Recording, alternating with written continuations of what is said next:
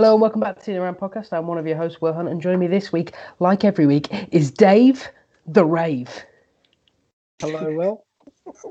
And, And- viewers. Michael Breslin. Hello. How are the two of you? You all right? Good, mate. Yeah, all good. How's things? That's not too bad. I was just thinking, as we did the run up to this podcast, what nicknames haven't made an appearance for David Harris. And Dave the Oh, Rave, no. an early one, but also a very tame one. A very tame one. Uh, I couldn't remember the um, where it came from, but there we are. I thought I'd do it. Mate, yeah, that's been around for years, to be honest. Yeah. Before we get down, Even when I was a little kid, people used to say that. was that because you were stark raving mad? Probably will. were you were you giving your football takes out on the playground? You're over there like Scott Parker better than Gerrard. well, I used to used to knee slide on concrete, so that had issues. You did what? Not knee slide. I used to slide tackle when like primary school Oh, on the concrete. I had no no boundaries for my knees. I had visions of you doing the Drogba knee slide. No, sorry. just like I meant, losing I your meant legs. slide tackle, not knee slide.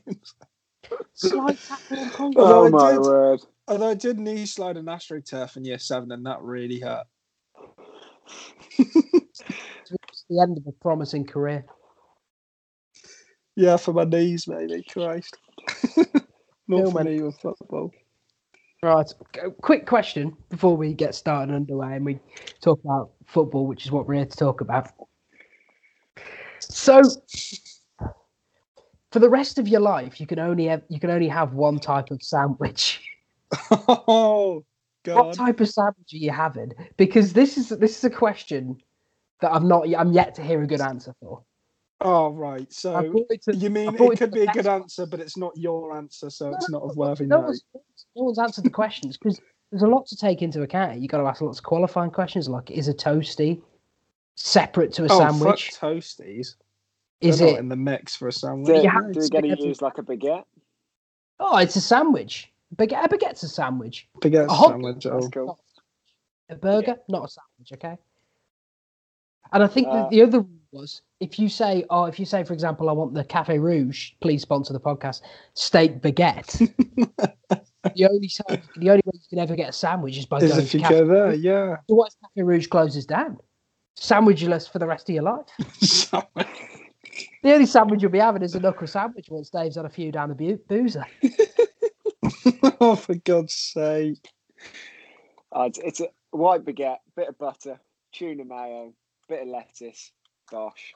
Look, do you know what? Let's stop the Sweet podcast. corn. Oh, Yeah. oh, Jolly good, mate. no, that is woeful. Sorry, Oh. what did you say, Mike? Tuna mayo and sweet corn. This Oh, yeah. The la- oh, Mike. mine's much more. No, I rate it. It's not a boring Thanks, answer. I'd Dave. say mine's gonna be quite boring. Oh, there we go.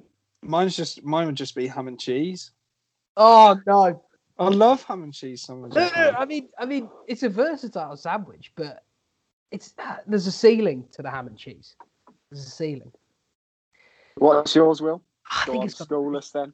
I think no. Well, I don't have a good answer for this. It's a terrible question. Imagine living your life with only one. Well, well, I was also going to say some of the answers. to This. What if? What if you say BLT? It's going to take you No, no. longer to make that. You've got to think of a sandwich you can make quickly for the rest No, of you your Well, life. don't. Also. BLT you can buy. You don't. The BLT is. I think, Oh, but I think yeah. the BLT is the answer. I but think- then yeah, but what if you want to have a sandwich at home? Like, oh, just you've got to pick something. I'm with Mike. Mike, I know Mike wouldn't. he's thoroughly upset. I don't know if Will's ever making a BLT for himself. Oh yeah. Oh yeah. No chance. You see, the thing is, Sponsored by Churchill, as what you're see? thinking over, what you're thinking over here is, uh, I'm thinking that uh, if I'm having, if I can only have one sandwich the rest of my life, it's not, bec- I'm not having this sandwich every day. I couldn't live like that. Couldn't live with that constrictions on my life, Dave. The BLT would have I'd happily ham and cheese sandwiches every day, to be honest. become the special occasion. But the advantage of the BLT is, you just want a bacon sandwich, lettuce, tomato off on the side. Boom. There we move. Now, what do you think of this for a strategy? Because one of one of our friends, I won't name his name because I'm not giving any any free promo on the podcast. Um, he said he would just stack this sandwich full of stuff. And then whenever he didn't want something, he'd take it off. So he's talking like tuna mayo in one part, No. Sauce in the other part, bacon, lettuce, and tomato on there as well. He's basically looking like a big, wet, soggy tower.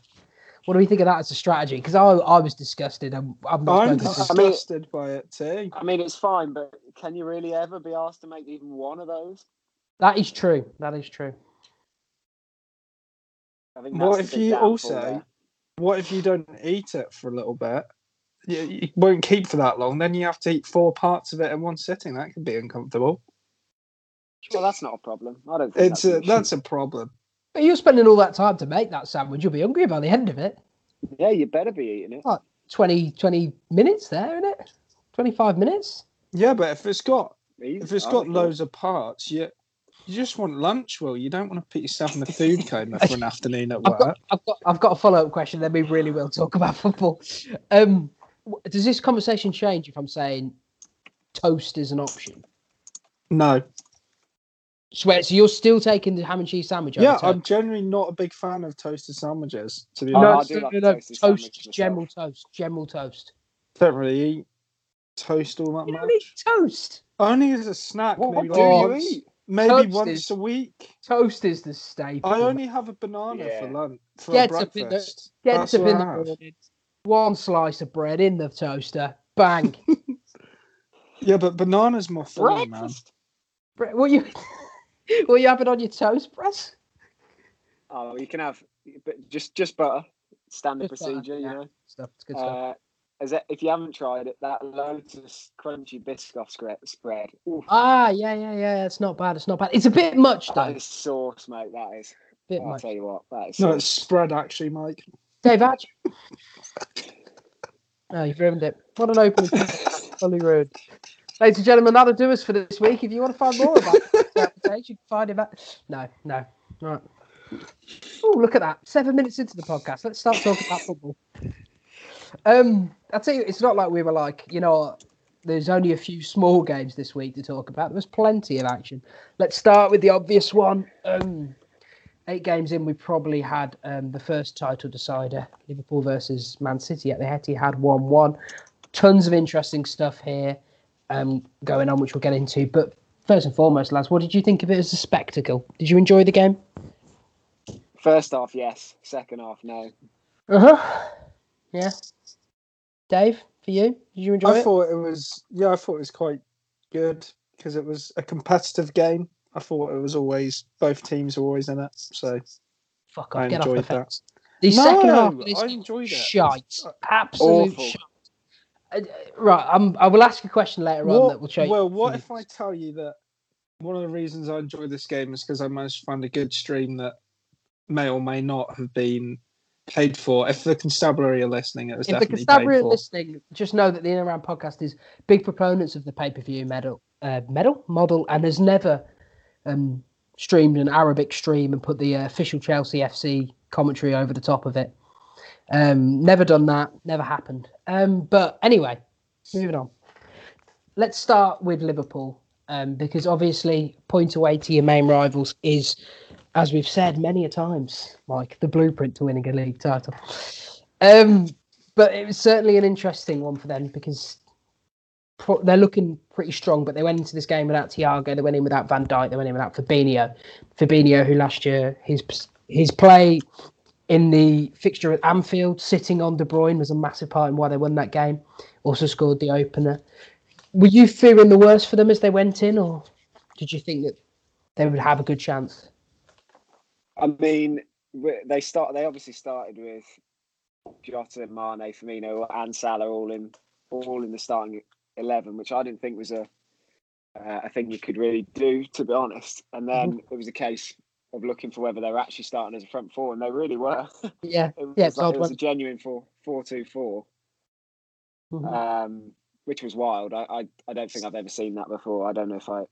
Certainly not for a while.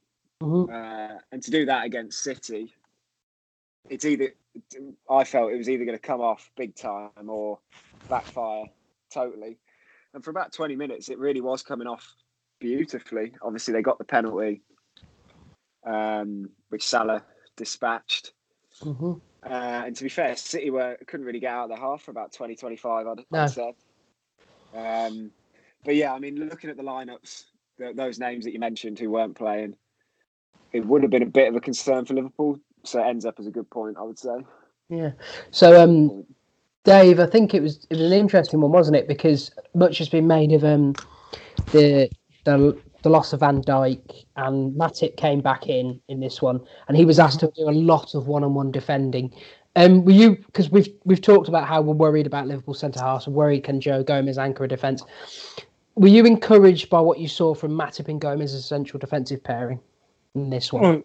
Well, yeah, I thought Matip was actually pretty decent, to be fair to him, uh, especially given, you know, Man City, not many more tough, tough opposition. I thought he defended quite well.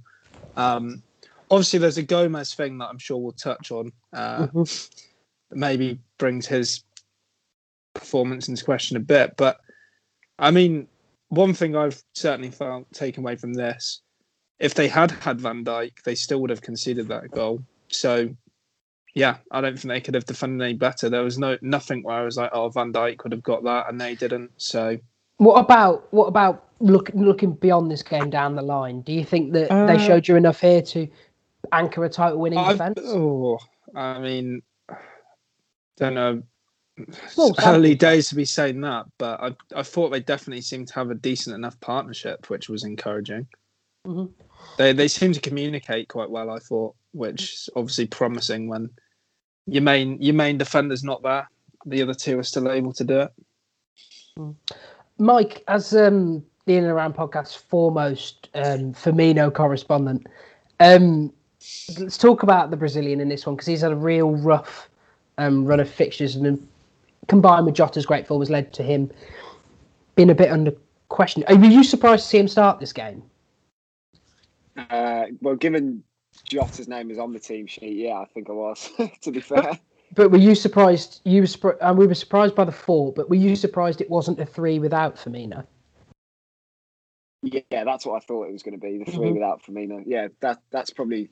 I mean, I'm not I'm not a genius, but that's what I was expecting. Uh, so yeah, to see to see Firmino, I'm not a genius. that's, Oh, a we- great, that's, that's we- great. That is. Got that from the sandwich conversation, my man. But let's go. Um, so yeah, it was a bit of a surprise. I don't think he had his best game either, to be honest. Didn't see too much out of him, but Second game running, didn't create a chance, didn't get a shot on target. yeah, that's, that's that is a little bit worrying. I think this might be one of those where you take him out the firing line, especially with Jota playing so well. Mm-hmm. Uh, it doesn't seem like a bad time to just give him a couple of weeks off. Well, it's international break, so he's got that anyway. But um, maybe just give him a, a week or two out and see if that will help when he comes back into the team, if he can get his place back. Yeah, Dave, do you think that? I think obviously Firmino's a Firmino's a good player. No one's suggesting he's not a good player. No one's suggesting he hasn't performed magnificently for Liverpool. But do you think the time has come that they really need to explore other options because that front four is um that front three, which has been so potent, really is missing Firmino level of production. He hasn't got. And what I'm trying to say is he's he's not performing at the level we've grown accustomed to. But and do you think it's the time has come to perhaps think about moving into a slightly more fluid system with Jota? Yeah, I think I think it's probably time. Firmino wasn't great last year. Um, he's also not not really looked like he's going to be anything like the player that he has a reputation of of being.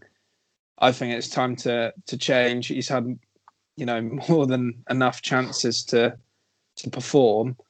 Um, I know. I I think he's still integral to how they play at principle, but I think actually in terms of it, they could probably be better off shopping and changing now.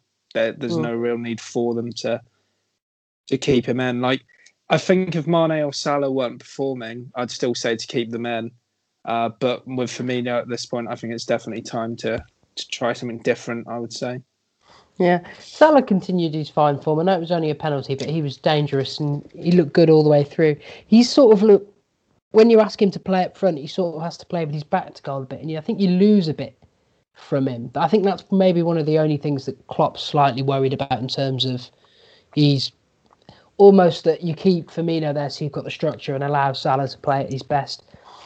But there we are. Um, speaking But, of, but there's, there's always a lot to having your best players in their best position. there is, there is And true. Salah is definitely one of their best players. Yeah, probably the best. I think this season. Prob- yeah, probably this I season. know- Yeah. a big big Mane fan, but Salah this season's been another level. Um, problem for Liverpool, Trent not having a good season, as my fantasy team will tell you.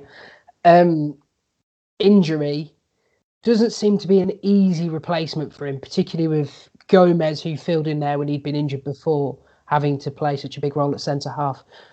Liverpool's fullback's obviously a massive way of how they attack. Are we worried about a? Are we worried about their ability to break some of the teams who are going to sit in a bit without Trent there? Uh, yeah, this could, this could be the one to watch because it's going to be probably Milner who's going to fill in for him. I would assume. Maybe Neco Williams, and I don't know. Maybe they'll try and give him a run in the team. Yeah, maybe they will give him a game or two, but he, I don't know what as much about Williams, but obviously Milner's going to be decent defensively, but probably a bit more limited going forward compared to Trent, which most right backs in the world are. Yeah. Uh, so I'm guessing a lot of onus will, will be on Robertson, who's probably the less creative of the two, I'd say. hmm Trent and Mhm. Robertson normally. So a lot more pressure gets heaped on him to create, and like it may well cause them some problems coming against the teams that sit deep, which is going to be a lot of teams doing against them. I would, I would imagine this year. Yeah. I think I, zooming out for a second from one team and looking at the game as a whole, um, we've seen a lot of Pep versus Klopp over the years, be it Liverpool, Man City, be it um, Bayern, Dortmund. Seen a lot of it. One thing that you always used to see was both of them love to have control of the midfield. I think it's one of the big plays that they love to do. Um, in this one, um, both of them seem to give it up because even, by the start of the second half, De Bruyne was basically playing as another foot up in a four. You had Liverpool's four, and you had Wijnaldum and Henderson versus Rodri and Gundogan. And it was honestly one of the weirdest things I think I've ever seen a Pep Guardiola team do. I didn't know what was going on. I was I was like, for a- for a guy who's who's lived and died by his possession of the ball, it was it was weird at times. Um, and I'm not sure that it really worked for either of them. Did you? Did, I felt that I found them a bit disjointed, all of them. I, I don't know. Was that just me? No, particularly that second half, I think you're spot on. In Mm. particular, there was just, neither team seemed to want to take a risk or get anything going. In Yeah. particular, really, um, which made for not a great spectacle. But like you said, I've I've never seen a Pep team so just yeah disjointed. I guess is the word. They just con- they just conceded the ground, and then but the problem was they they were conceding never ever do. they were conceding the ground to a team who didn't want to take it. Is what I'm trying to say. Yeah, it was Um, almost like they just kind of shook hands at half time and went, "Let's just have a one-one." let's let's sit this one out. Um, so thinking about City, um, they also had their own injury worry in that um, Aguero wasn't playing. Um, Gabriel Jesus started front, nicely taken goal.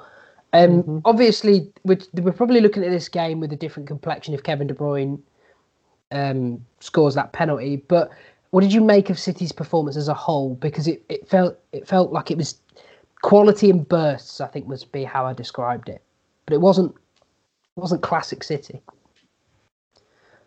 They certainly weren't free flowing attacking like we've the last few years we'd have come to expect from them.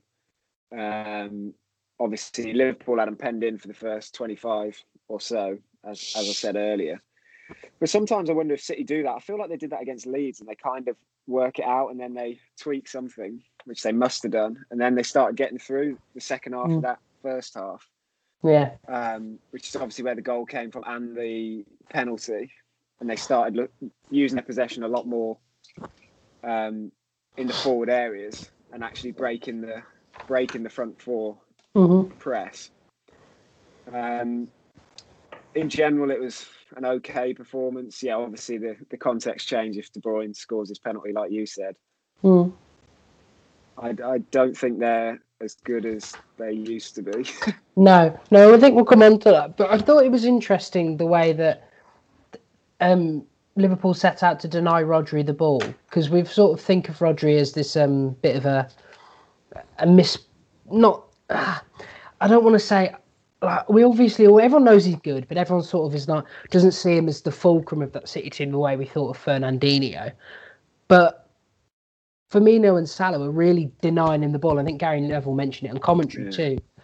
Um, and I just there used to be that no one could go to the Etihad and make City not play their football, even even if they lost, they played their football. I guess what I want to ask: Have they lost their air of superiority? I think so. Yeah, Why- I'd say so. Why do you think they've lost it? Where do you think it's? I don't know when it went, but I'd say for about the last year or so, teams think they can stop them from doing what they've used to do. They there haven't been as many that maybe there has, but I don't feel like there's been as many fives and sixes, and they're not tearing teams apart like they used to. Um, and when there has, they've been against bad teams.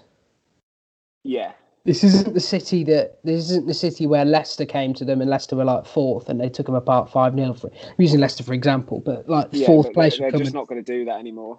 Yeah, when they beat Sarri's Chelsea 6 0, and you were like, the gap between them is so massive. And I, I guess the other question is these two teams who got, who got 98 points and 97 points, I think, respectively, a few seasons ago, who were so far and away atop of, atop the league. Um, I guess, do we feel that they're there to be hit at, Dave? Do you feel like it's a real Yeah, chance? I think it's a real chance someone else this season. If if I'm honest, um, obviously Liverpool injuries well publicised. Man City as well, I guess you could say with Aguero. Uh, I mean, I wouldn't say so much for Liverpool because they still look pretty pretty up there, but Man City look like they haven't really managed to settle into any sort of stride this season. Still, um, as Mike said, I've noticed it especially this team used to be so fluid going forward, and it just doesn't seem to be there this year. Um, I, I don't know. I, I think also with the current climate of the season, just with how many games and the European games too, I think it just opens it up maybe for for someone else. Do you, is this a case of is this a case of City and Liverpool getting much worse, or is this a case of the teams below them getting much better? I think there's, I Go on, think Dave. there's a lot of things to to say about that. Really, like Man City always, Man, well, Liverpool are always going to look worse when they're without some key players, like any team would. Same with Man City, their defence they keep having to chop and change because they've got fitness issues, especially with Laporte. Um, and also the current climate is affecting every team especially those that are playing more games like the European games. I don't think this is a Liverpool or Man City thing. I think this is a teams competing in Europe thing that when rest is more important than ever, the teams below them are getting the, that extra three or four Mm. days and, and they're not. They're constantly having to rotate. Um, but having said that, I mean, I don't want to take credit away from the teams that find themselves near the top or at the top in the case of Leicester because they do look really good, but I Yeah. don't think this is really Liverpool or Man City's fault for for other teams being up there. Look, I- Bamland. I think. Mike? Uh, I think, uh, well, obviously Liverpool were going to come down a little bit of a level from last year because they were just such a joke. Yeah. just so much Yeah. better. So they've come probably down a little bit. City, I don't, again, I don't think are themselves either. And a couple of the teams are, are probably a touch better, but it is just a weird season. There's been some bizarre results, although it does seem to be settling down a touch. Yeah, now. it is settling down. um, maybe we'll get some more uh, normal results, as it were. Mm. But it, it could be an interesting season. I think both of these are definitely there to be shot at. I don't think. I think Liverpool would probably be the, my favourites right now, but I think there's a fair few teams who can look at this and think we've got a good shot here. Yeah, I think there's a. I think I. I think they're. They don't. wi- They don't feel invincible anymore, which I think is the key thing. A bit of the aura's gone, and I think for City, it's been a gradual losing of the aura since they had a few results last Yeah. season. For Liverpool, I think it the aura was caused by um, Jordan Pickford's boot. I think is the best way of describing it. Yeah. Um, so I And think Villa. yeah, that's a that's a really good point because like City, like when we watched City get beat on the counter multiple times last year, and we were like, oh, there's a way to get at them. That seven two loss to Villa is a massive, I think, showcase into the rest of the league. Hold on, these guys can be, these guys can be got at.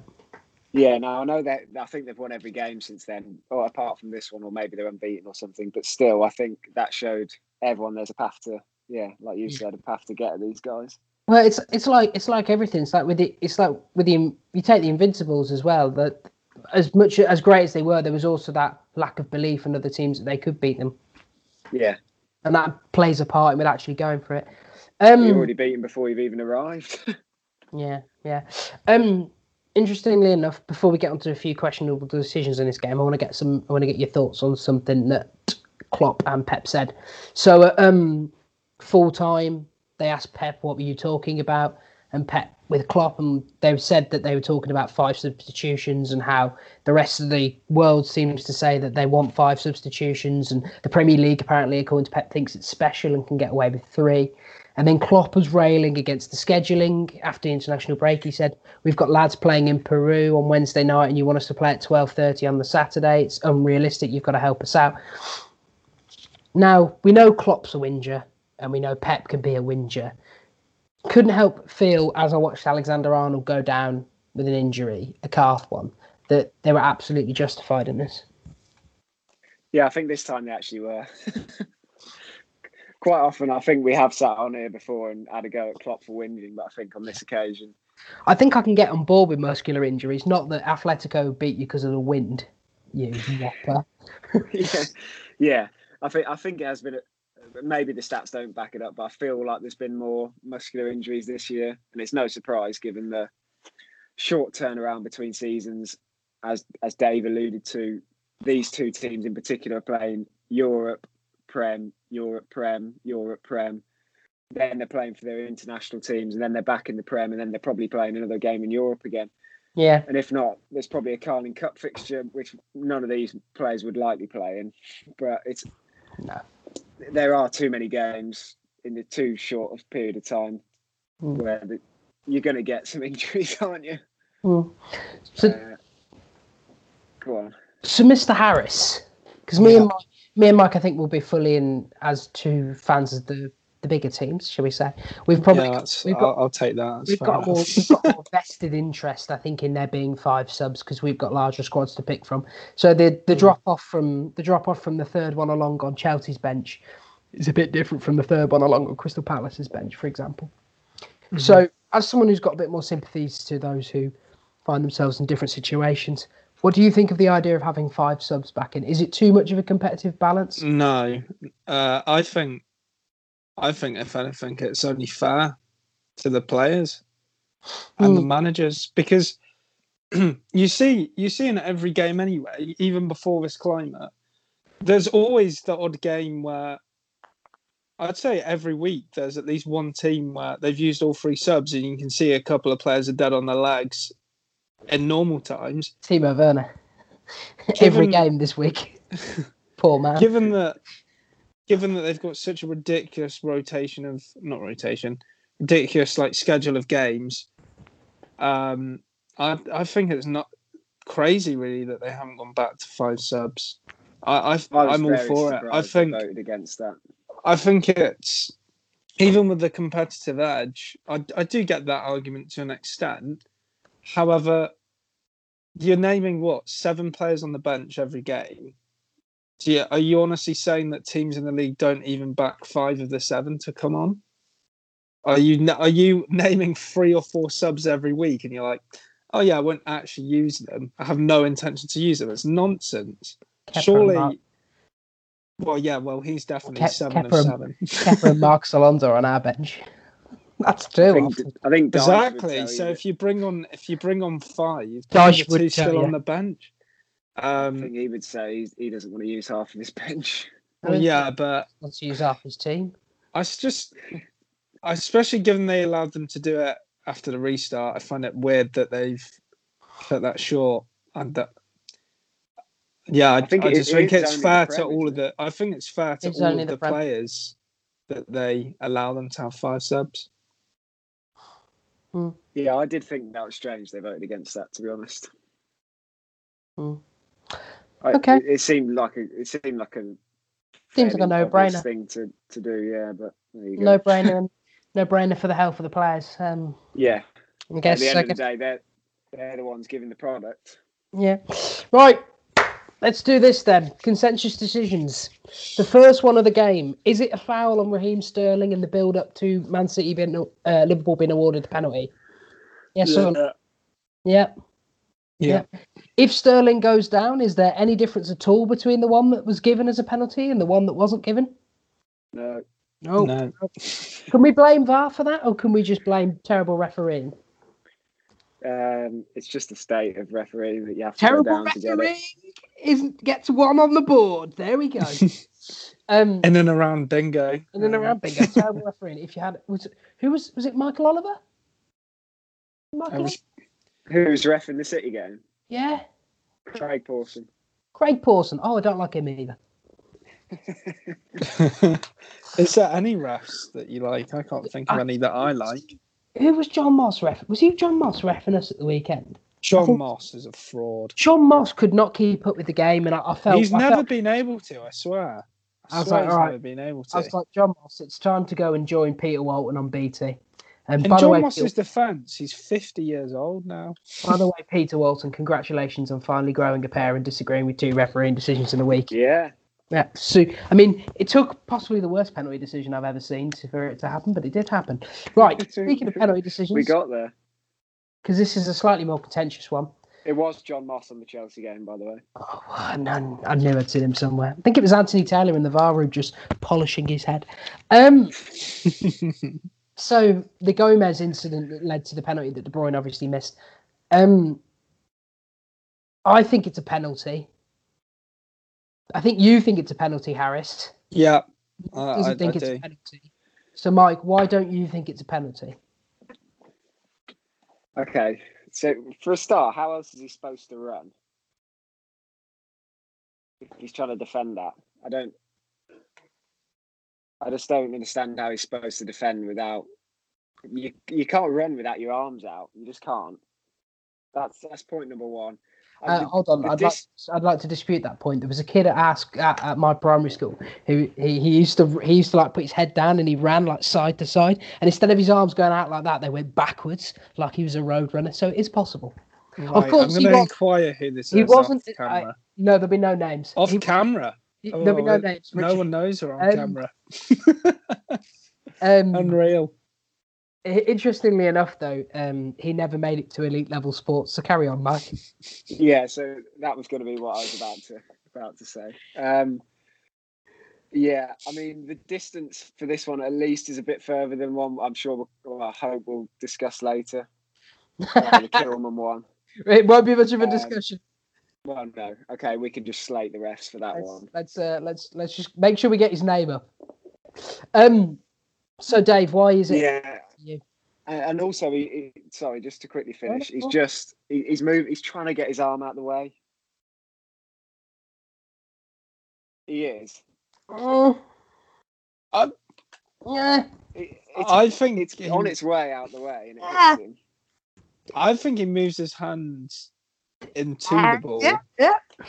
I think he I think he realizes that he's he's he's wrong footed in the fact that he can't adjust his body to get in front of it. So he sticks out his hand out of instinct. That's what I thought at the time as well. But I think he's trying to block the ball, but he realizes that his body's not getting there. So he sort of and I'd sort of get your argument, Mike, but he had enough time with this to react. No, I, I get I get your argument about him being in a natural position, Brez. I get that. I do think the difference between this one and the one, the Kilman one, I think particularly is the level of distance that the ball's travelled. I think it has travelled a far enough distance for me to be comfortable with him giving that. The second thing is, if you just look at the context of it, he's blocked a ball into a dangerous area with an outstretched arm, which isn't like it's not the most it's quite high up. It's not the most natural running position. I think there's enough here that this to me doesn't feel like a particularly contentious penalty. This I can see being given years ago. I can see this right now in a really close West Brom Man United game. It's the 92nd minute. Sir Alex needs three points to win the, the game and move on to the title. I can see this being given and Wayne Rooney sliding it home. I can see it. I can see this before. This is perfectly I, I, fine. don't, I don't like it. But luckily, FIFA doesn't run on your whims, Michael Breslin. Otherwise, Joelinton would have 30 goals awarded to him every season. Well, I'm not saying that. I just like, just like a bit better of a handball rule, to be honest. That goes without saying. And um, I did see a couple, so I want to run some this past you. Right. This is. I can't tell whether it's mad or sensible. Are You ready for this? If this is off Julien Laurens's Twitter, I'm, I'm genuinely not continuing. It's not off Julian Ross. Oh my god, I was fearing that it was. I'll it's off honest. Marcotti. Oh, no. no, it's not. Oh, no. It's off. Um, it's off just a random Twitter user. I found it in the comments when I was reading about how good Hakim Ziyech is, um, which is what I do a lot of the time now. Um, number one, if the ball strikes a defending player's arm in an unnatural position in the penalty box, penalty and yellow card. We agree with that? Yeah. If the ball strikes a defending player's hand in a natural position in the penalty box that blocks a car, a goal or goal scoring opportunity, it's a penalty but no card. So if Alright, if your keep, arm just keep reading them, I'll let you know at the end. so if your arm's at your side and it hits you, it's a penalty if it blocks what would have been a goal. Okay. So, so hold on. So where was Gomez's arm then? Gomez's one would have been a penalty either way, and you would just debate the yellow card. Okay, so would would you give him a yellow card then? Yes, I would, because I think it's a stonewall penalty. I think Right, it's but you- penalty also. But, but under those rules, is his arm in a natural position? Yeah, it's out blocking the So- ball. Yeah. So why is he getting a booking then? Oh no, I don't think his arm's in a natural position. Yeah, I think it's, It's an not in a natural unnatural. position. No, I think it moves towards the ball. Yeah, Oh, I think he right. moves it towards. I think he moves it towards the ball. Um, okay, right. Are All you ready? just You ready for carry number on. three? Ready for number three? If the ball strikes a defending player's hand, arm in a natural position in the penalty box, but doesn't block a goal, goal scoring opportunity, no penalty. Okay. Thanks for that, Will. Can you just see how wild this is going to get? No, but there's more, lads. Yeah, because this isn't clearing anything up. No, no, it so isn't. Far. If the ball strikes, What a a defend- waste of time. if a, b- wait, but the difference is, Mike, is is the ball goal bound? It seems to be the difference. If the ball strikes a defending player's hand, arm in the penalty box, but would have been blocked by another part of the player's body anyway, e.g., the chest, no penalty. That's already not a penalty. Yeah, surely it's already not a penalty. No, I think the idea is the idea is to say you're say you're at a ninety degree angle, um, and you've got your hand on your thigh, and the ball hits your hand on your thigh, not a penalty. Interesting, interesting. Are you ready? Go. Obviously, Is that deliberate. interesting? This is this is two point one in this guy's points. Obviously, deliberate Oh, slash intentional handball in the penalty box, but not denying a clear goal scoring opportunity. So this is clear handball, deliberate. It's a penalty and a yellow card. Obvious, deliberate. I'll be honest, mate. I'm lost. I don't know where. I'm we are lost. No, and Um, do you want to know? Do you want to know why I read all of this out? It's because this guy has sat down, spent thirty minutes, and still hasn't found a good answer to the handball rule. So, what answer does anyone have? It's a te- it's it's ridiculous. Well, I was waiting for you to read all those uh, out, and I'm like, actually, I don't care. no, it's like as soon as you sit down and try to work out the different permutations of what the handball handball rules should be, you lose your brain because you're like, there's no way of doing it fairly. Because you have to be able to read the old way. You had to be able to read minds. You had to be able to see intention. This way, you see too many ridiculous ones given. I don't know the answer, and that's why I read that out because no one knows the answer. There you go. The, the old like way was it. better. I'm not sure the old way was better. You just like it because it won your league titles. Oh dear. One of these days we'll come on here and we'll put. There's nothing that can win us win league titles at the moment. Tell you what. Well, interestingly enough, today Megan, maybe a new manager and a new squad. Megan Rapinoe was saying, uh, "It's how disgraceful is it I saw that. disgraceful is it that Man United haven't invested and sorted out a women's team? I'm like, they can't sort out the men's team, they they also do have a women's team. do they? Yeah, Yeah. they do, but they only they only funded it a couple of years ago, which is her not this her year. the argument before. really. Oh, But they never cared before. Frankly, I don't like Meg Rapinoe, so She was 18 months late to the party because they have got. no, she no no no.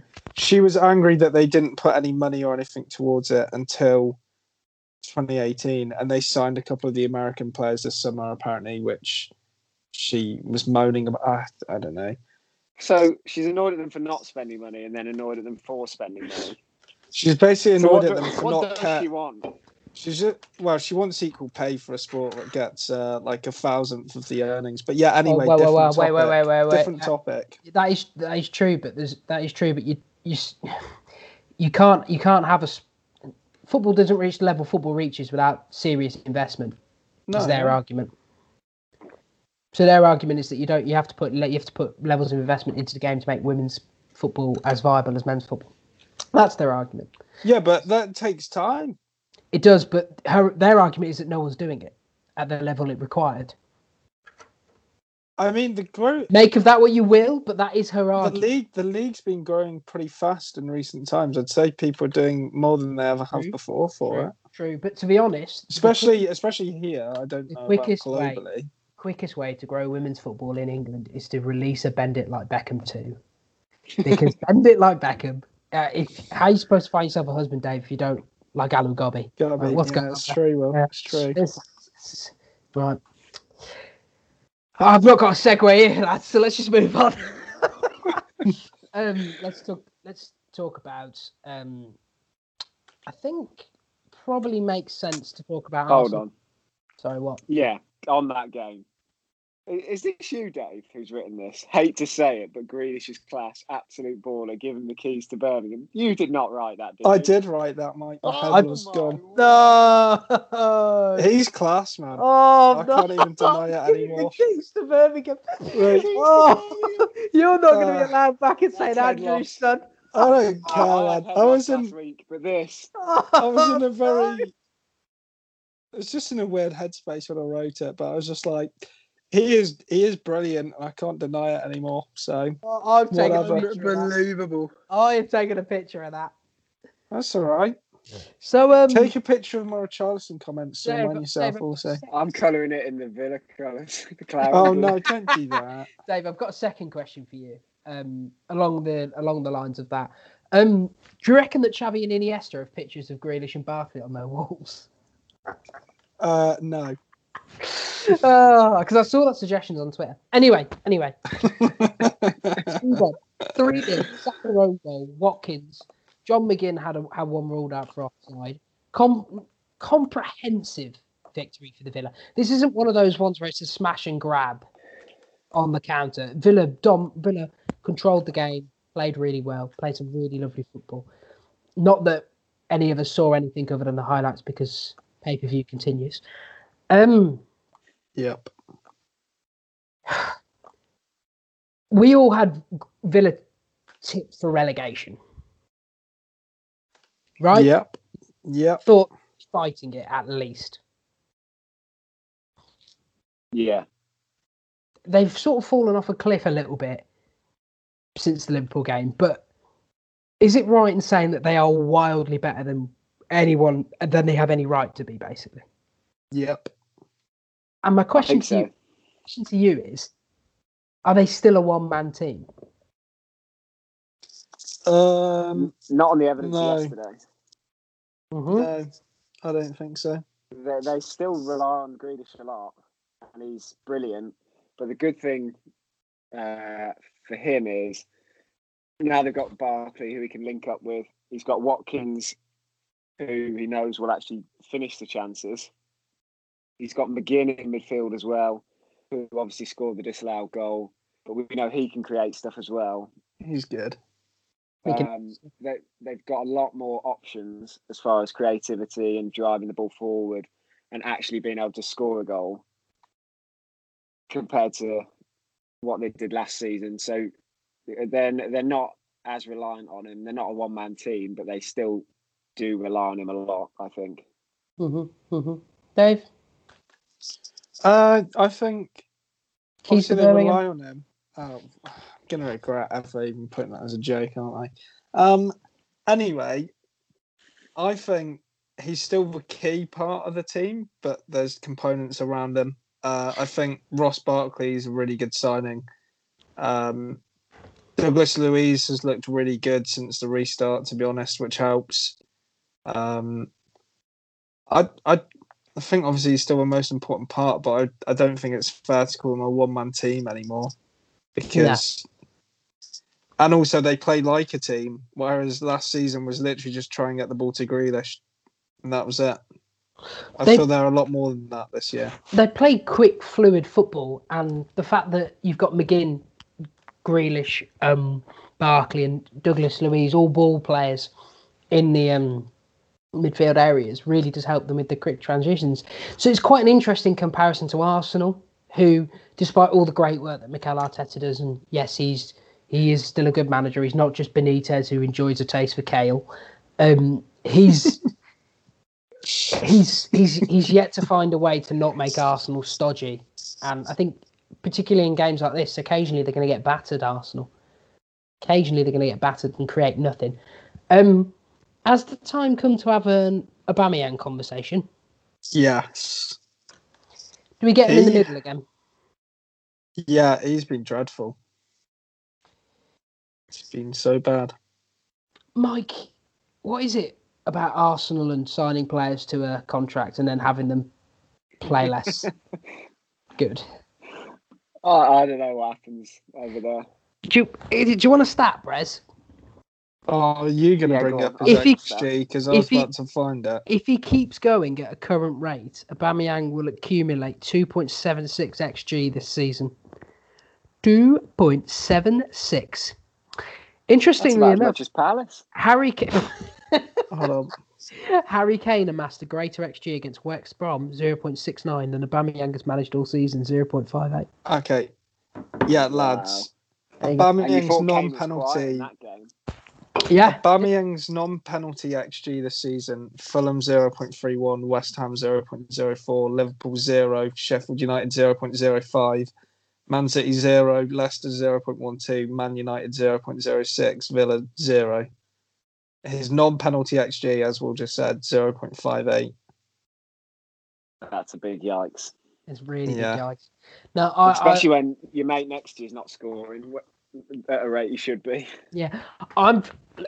I've, flip flopped my opinions on Arsenal so much, and particularly on Aubameyang being out left. I've, I've flip flopped all the time. I've written about how I like it. I've written how I like Arteta's focus so much on structure rather than the individual.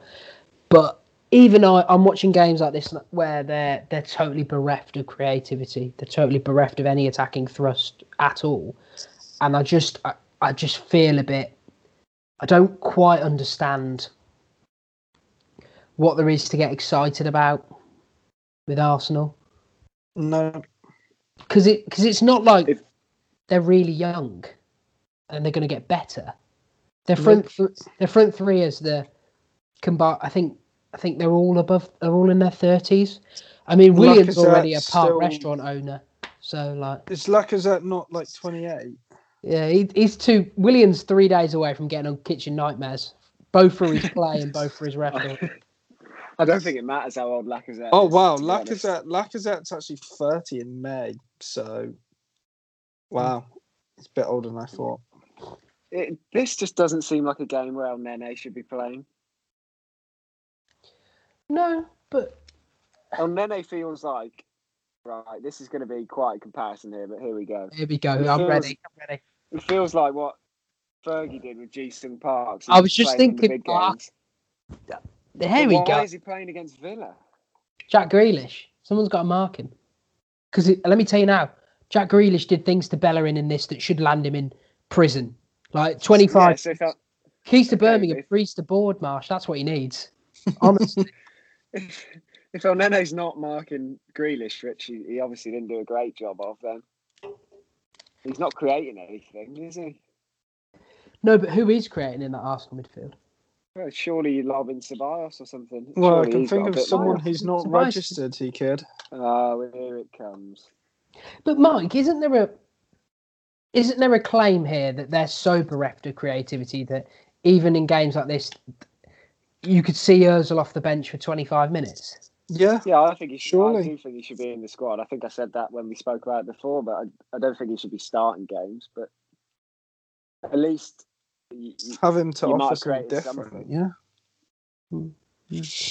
Not a good, not a good result for the Arsenal. Um, but the Villa, Trifling. uh, well, the reason I mentioned they're doing better earlier is where where do we see them finishing this season? What kind of what kind of we've got in, in our heads now? Oh, nothing, nothing crazy. Well, to be honest. Well, I wasn't predicting fourth, Dave.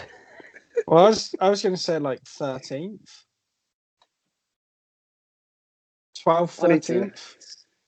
I need to work out who I think's better than them, which is uh, probably about half the league. They'll probably finish like eleventh, Yeah. twelfth.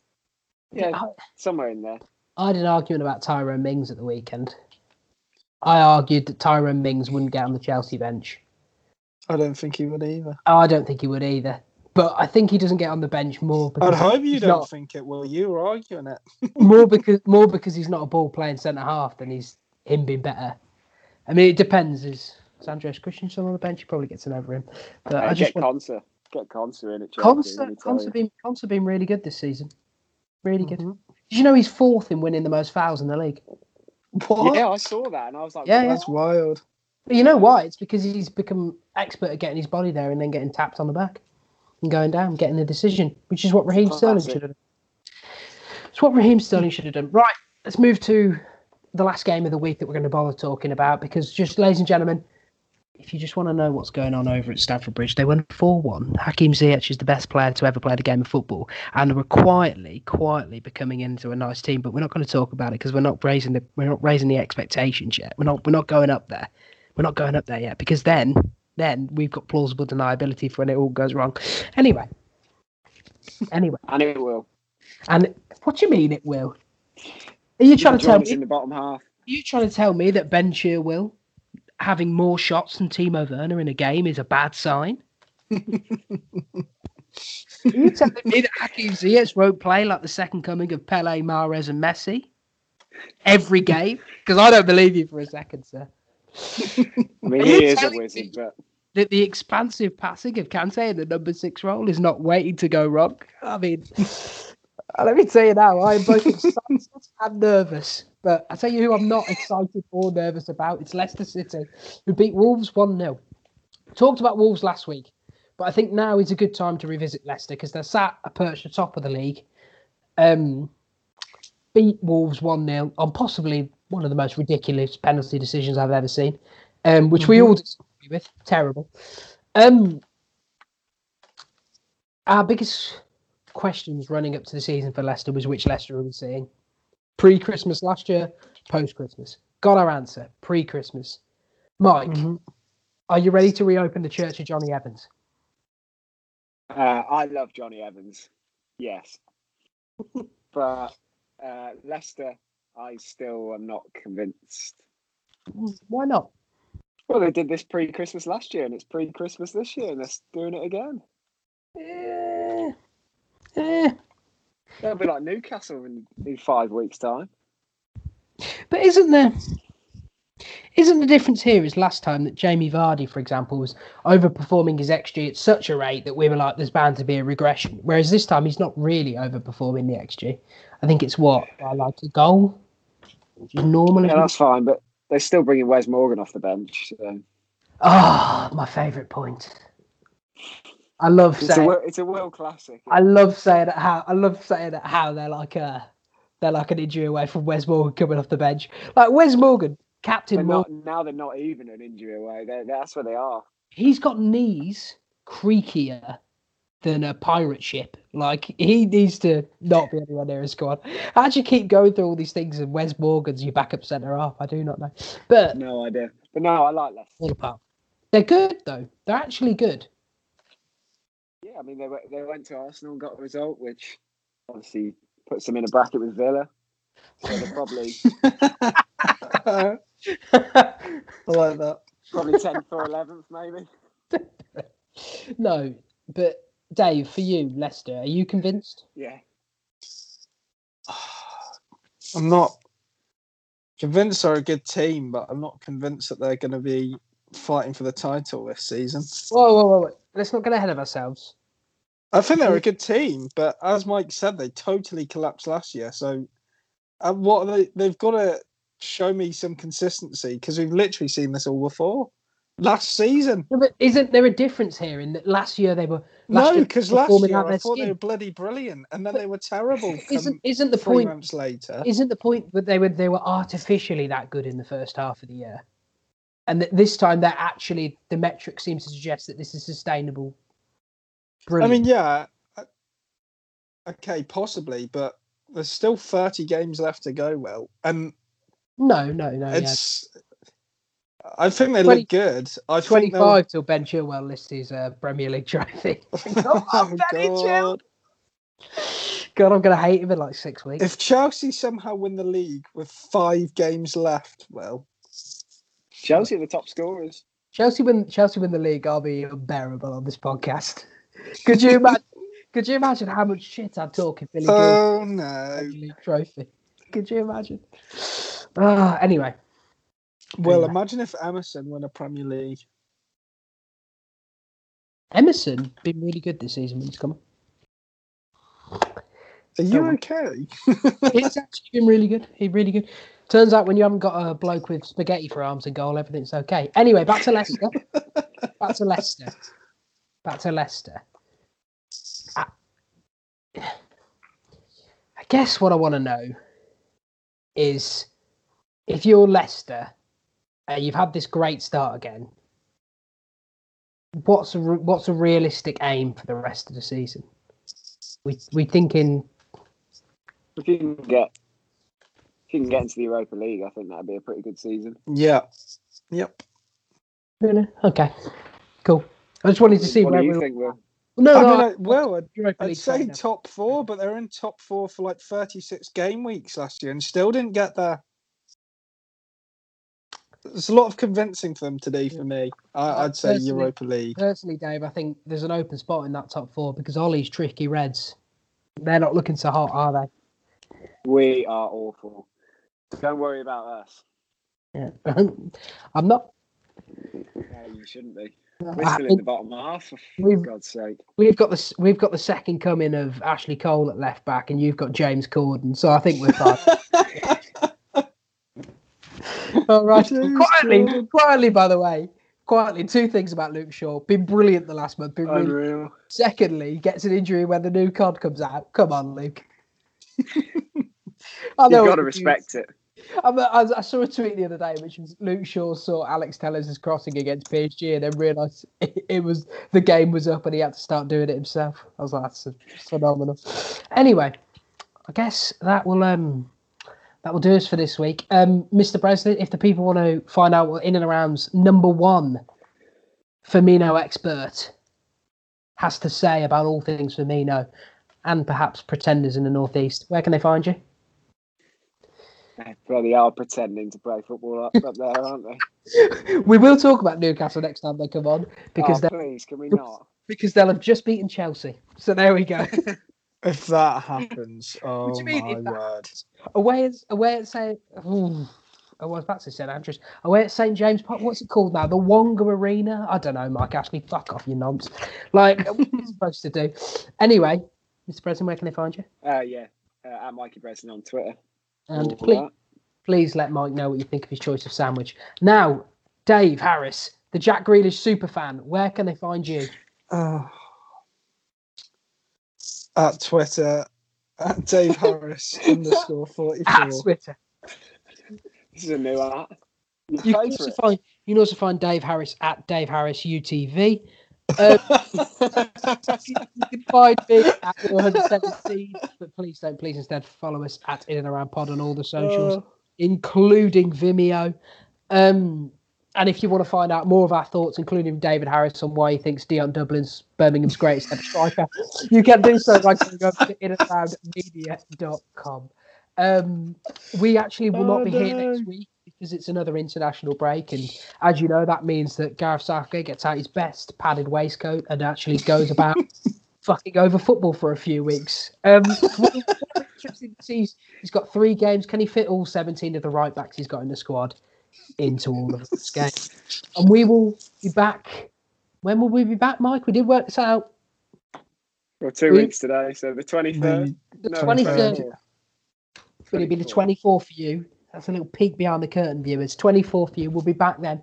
But un, until then, again, read our thoughts, listen to the old episodes. Particularly good one where Dave says Diego Simone, but yeah, and that was before revealed himself as a closeted Villa fan. um, until next time, goodbye. Cheers. Are you not saying goodbye, or you save all your love for Jack No, I'm, I'm in silence. Uh, You're in is be silence? I'm in silence. You're on the my naughty step. What's going on? No, just because that's going to be used against me for, for years now. Isn't Yeah. Do you mean is the title of this episode Dave loves Grealish? LOL. oh no. Again, goodbye. Incredible.